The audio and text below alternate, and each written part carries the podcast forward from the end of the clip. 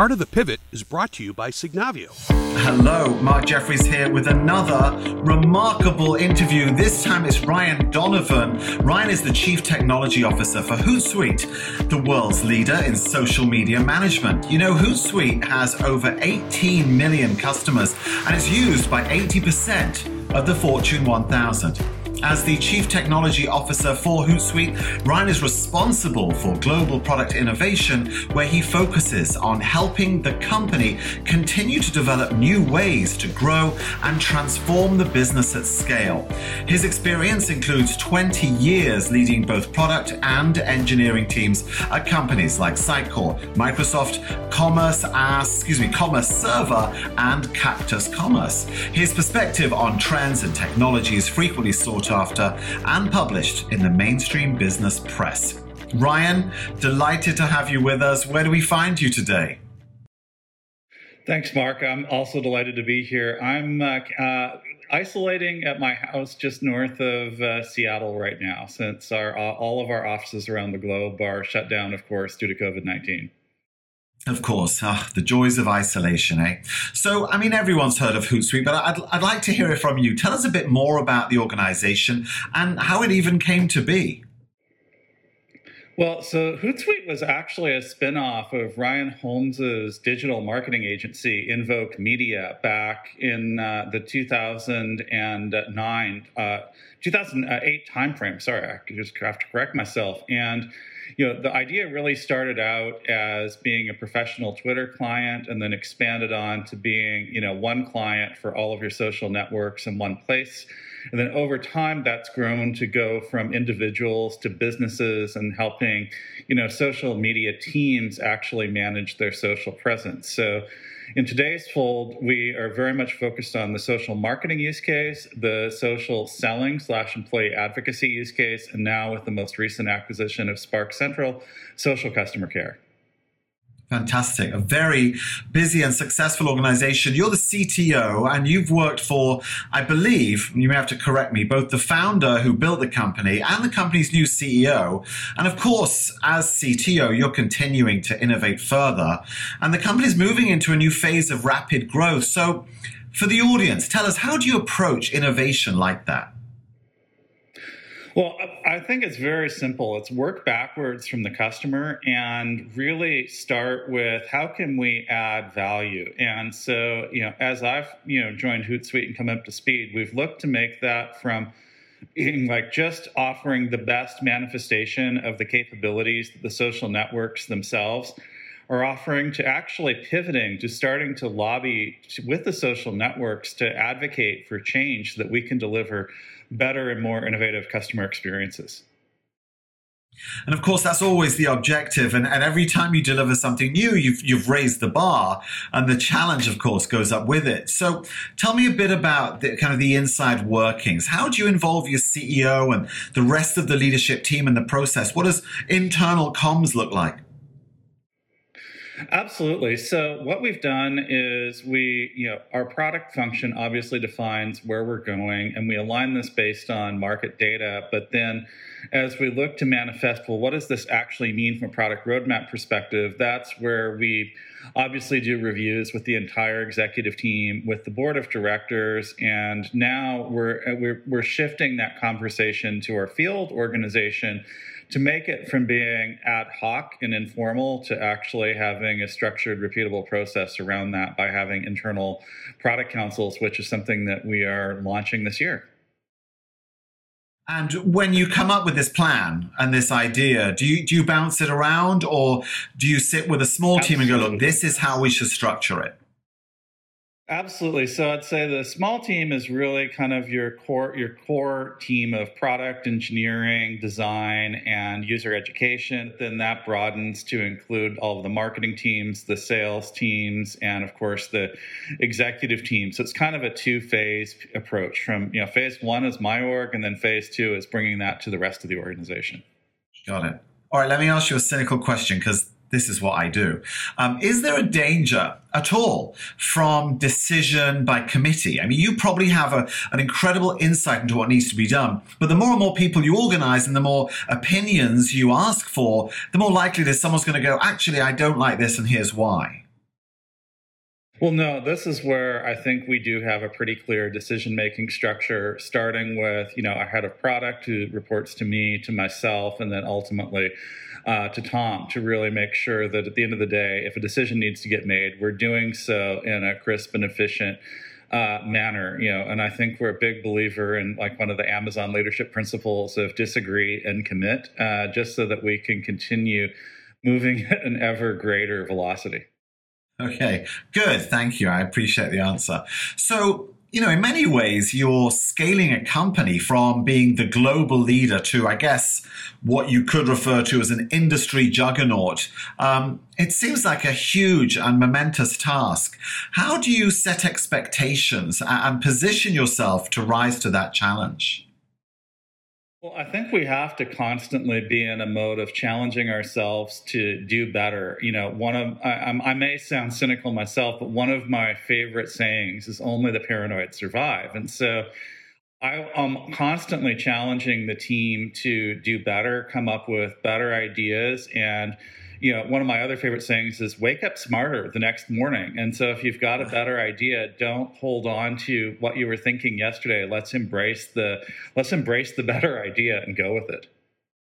So, okay, that does uh, lead to another question, which is, which is, how do you get your inspiration? How do you wake up smarter? I mean, personal. I listen to podcasts all the time. I try and find the smartest people around the world and just listen. I listen to them talking and sharing ideas. That's how I attempt to do it. Not sure if I'm successful, but how do you wake up smarter?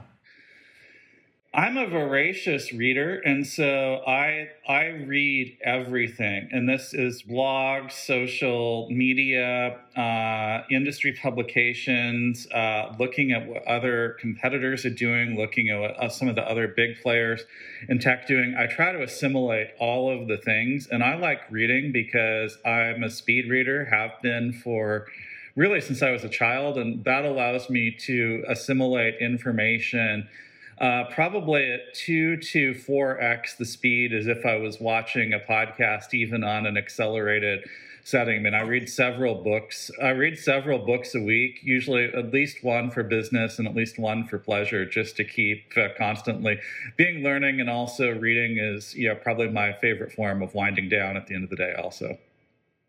Oh my, I have to say I'm envious of you. You're a speed reader. I'm whatever the diametric opposite is, a, a snail and distracted reader.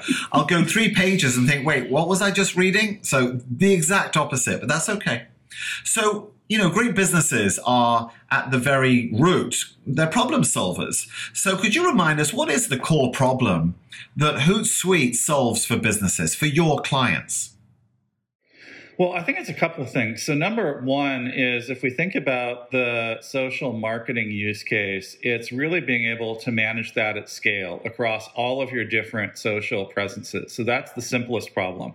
The other big one that we're solving there is also working as a team because most of the social networks are very much, their own tool sets are very much targeted towards individuals, but now if you have a team of 10 to 30, for example, it's, uh, you know, we can keep you, get, keep you collaborating together without tripping over yourselves. As we move into the social selling and advocacy use case, then that's how we're rolling out social in a curated fashion to th- you know hundreds, if not thousands, or tens of thousands of uh, employees to do so in a structured manner. For example, we have a large client in the financial services industry that's rolling this out to 36,000 individuals and using this as a way to make sure that they're not getting themselves into trouble with the Securities and Exchange Commission in terms of what somebody might post on social. And now with the acquisition of Sparkcentral, we're very much getting into the social care use case. So think about uh, if you're uh, an airline and you have hundreds of people dealing with customer service inquiries over social media, particularly when there's, say, the snowstorm that's hitting uh, North America right now. Uh, Sparkcentral gives you a tool set to be able to manage that at scale, which you could never do with just the underlying tools coming from the social networks themselves, especially when you consider the fact that you're getting messages across potentially many different networks all at the same time. So true. It's a major challenge. And what's interesting is that the way organizations use social media is always evolving. And I expect to an extent you have to stay ahead of that curve. So, how do you sit down and plan with your teams the next set of solutions? What's the process there? Uh, so we do it on a quarterly basis, and we we also take a step back uh, on an annual basis and really look at the things. And we look at okay, how can we better solve the customer problems? What are the next problems that they're looking for us to solve? And we're marrying that up with the roadmaps from the social networks themselves, which, as you noted earlier, are constantly changing. So we do a fair bit of uh, replanning. In fact, we just kicked off our quarterly planning week uh, this week to really go into depth for what we're going to be building in Q2 and a higher level look at what we're going to be building in Q3 against our uh, annual roadmap. And then we'll obviously, if we're making changes to our annual roadmap, we'll bubble those back up to you know the executive team and the board of directors you know, everyone we've interviewed uh, for this series of podcasts and, and all the other events that I host, people say the same thing. The pandemic ended up being a catalyst for what people were going to do anyway, but it just all ended up happening much faster. Have you been able to keep up?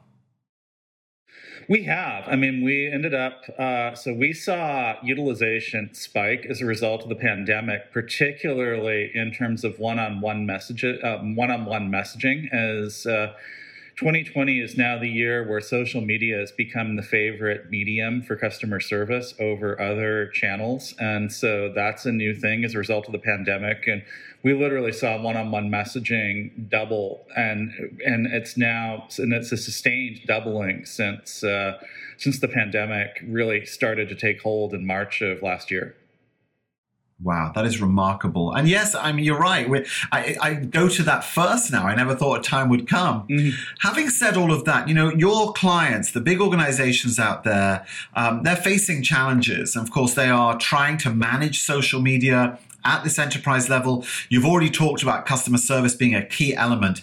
But at the same time, there are people out there who look at social media and just basically see a battlefield right now it's become uh, mm-hmm. almost a war online. How do we as organizations and how do you at Hootsuite manage what has become um, uh, quite dramatic in terms of the way people fight each other uh, on top of what is basically a really useful channel, social media? Well, it's really unfortunate to see what I'll say the degeneration of social media as a medium in the last 12 months. Uh, you know, our position is very much that we you know, we're not in the process of moderating content. We obviously don't stand for hate speech, uh, hate speech, the incitement of violence, or willful misinformation. And if one of our customers is caught doing that, then we'll obviously uh, disconnect them. But we try to be respectful of everyone's perspectives and think that fundamentally every voice should get uh, should get heard as long as it's in a safe and respectful manner. So our position is very much in line with what you've seen the social networks themselves do in uh, recent months as things hit a new fever pitch that uh, the likes of which I don't think any of us have seen before. So true. So, okay, we've just talked about the challenges facing organizations when it comes to their presence in social media. But what are the other opportunities? You've mentioned customer service. Okay, we get that. It, it works really well. What about marketing, sales? What about support? Where else are your customers perhaps not yet using everything they could be?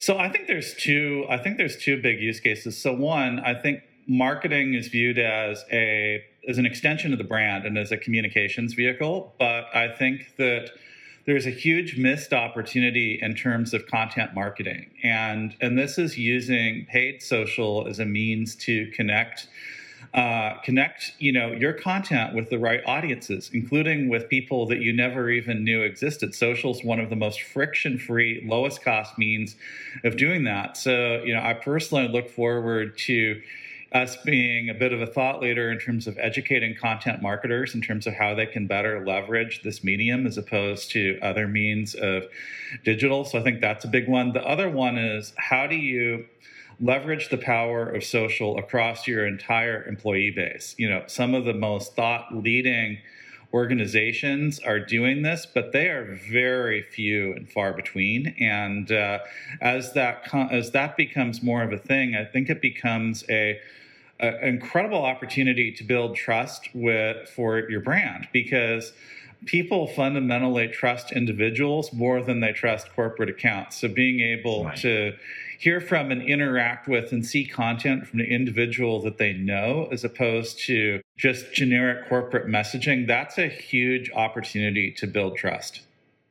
You are right. It's, it's, interesting. I've noticed several brands will reply to an inquiry of mine and they'll put their first name at the end of the reply. So I know it's come from an actual person, theoretically. Um, so you're, you're, right. That makes a big difference. Uh, how often, you know, you're so innovative. We talked about the way you guys innovate and, and how you come together to share and develop and then deliver ideas. But where do customers fit into that strategy? How often do you listen to what the customers are asking for? How often are they ahead of the curve and directing you in one direction or another? Uh, quite, uh, you know, they, you know, customers are, I think, one of the always the best sources of innovation. This is why we've had a customer advisory board for several years, so that we can talk to, you know, our, uh, uh you know, talk to our customers in a structured, repeatable manner. We also have feedback in the product, so people can submit feedback right in the product, and I can assure you that every single piece of feedback actually gets looked at and processed, categorized, and actioned. We do the same thing as we also mine our support tickets to look for trends and opportunities uh, there also. And then lastly is data. I mean, that's the beauty of running a SaaS platform is that you can understand you know what your users are doing across of it and so we're you know building an incredible muscle around data right now as we speak so that we can harness the insights of looking at 18 million users and figuring out how to turn that back into actionable insights for our customers and for our product teams. You know, it's interesting hearing you say that because your customers are always changing. But of course, the social networks themselves as platforms, mm-hmm. they keep changing. I mean, sometimes I'll go onto Instagram and I'll think, wait, it's different again. And I quickly have to teach right. myself. It's normally it's normally intuitive, but still, how do you keep up with those changes? Do you get like a heads up? And then what do you do with platforms like, um, what is it called? Clubhouse, I think, which is all audio. Can you even play there? So we have an we have a team that's dedicated to looking at emerging platforms, and we basically look at when's the right time to add a network into the mix. And the bar for that is pretty high because Obviously, we have to have APIs to be able to actually engage with those platforms. And in many cases, we're talking to some of the more emerging platforms to help them formulate their API strategy because today they might not have any. On the flip side, we also, you know, we also are processing the changes from the networks that we do support. And I can say that it's a uh, unique software engineering challenge, the likes of which I've never seen anything like it in my entire career. And I think one of the things I'm proudest of of my team is their remarkable agility to at times be able to process these changes with days or weeks of notice because sometimes that's exact that's how little runway it will actually get. That, that is crazy uh, that they have to work so quickly, but that's the nature of the beast, I expect. Um, my goodness, it our is. time is almost up. So I want to give you the last word. I'll lead you with a question, but honestly, you can take it wherever you will. But what advice would you share with your potential customers, enterprise organizations out there who haven't yet really harnessed what social media can mean for them and what Hootsuite could do for them? So I would say that my advice to a potential customer is think about social media relative to where e-commerce was 20 years ago. That was something that I had a front row seat to back in my days at Microsoft and this feels very similar to that. It's a nascent space that's uh, right now being led by thought leaders, and it's yet to become a mainstream part of you know a number of organizations' digital strategies. But it will get there because customer demand is forcing it. We've seen an acceleration of that, particularly in the customer service and one-on-one messaging space, because of COVID. And so, I think my best advice is if you're not thinking about this, think about it more and also start to explore some of the more creative possibilities. Think about how you could leverage social, for example, to do content marketing in perhaps a much more friction free manner than you could using traditional mechanisms such as email because the possibilities are there.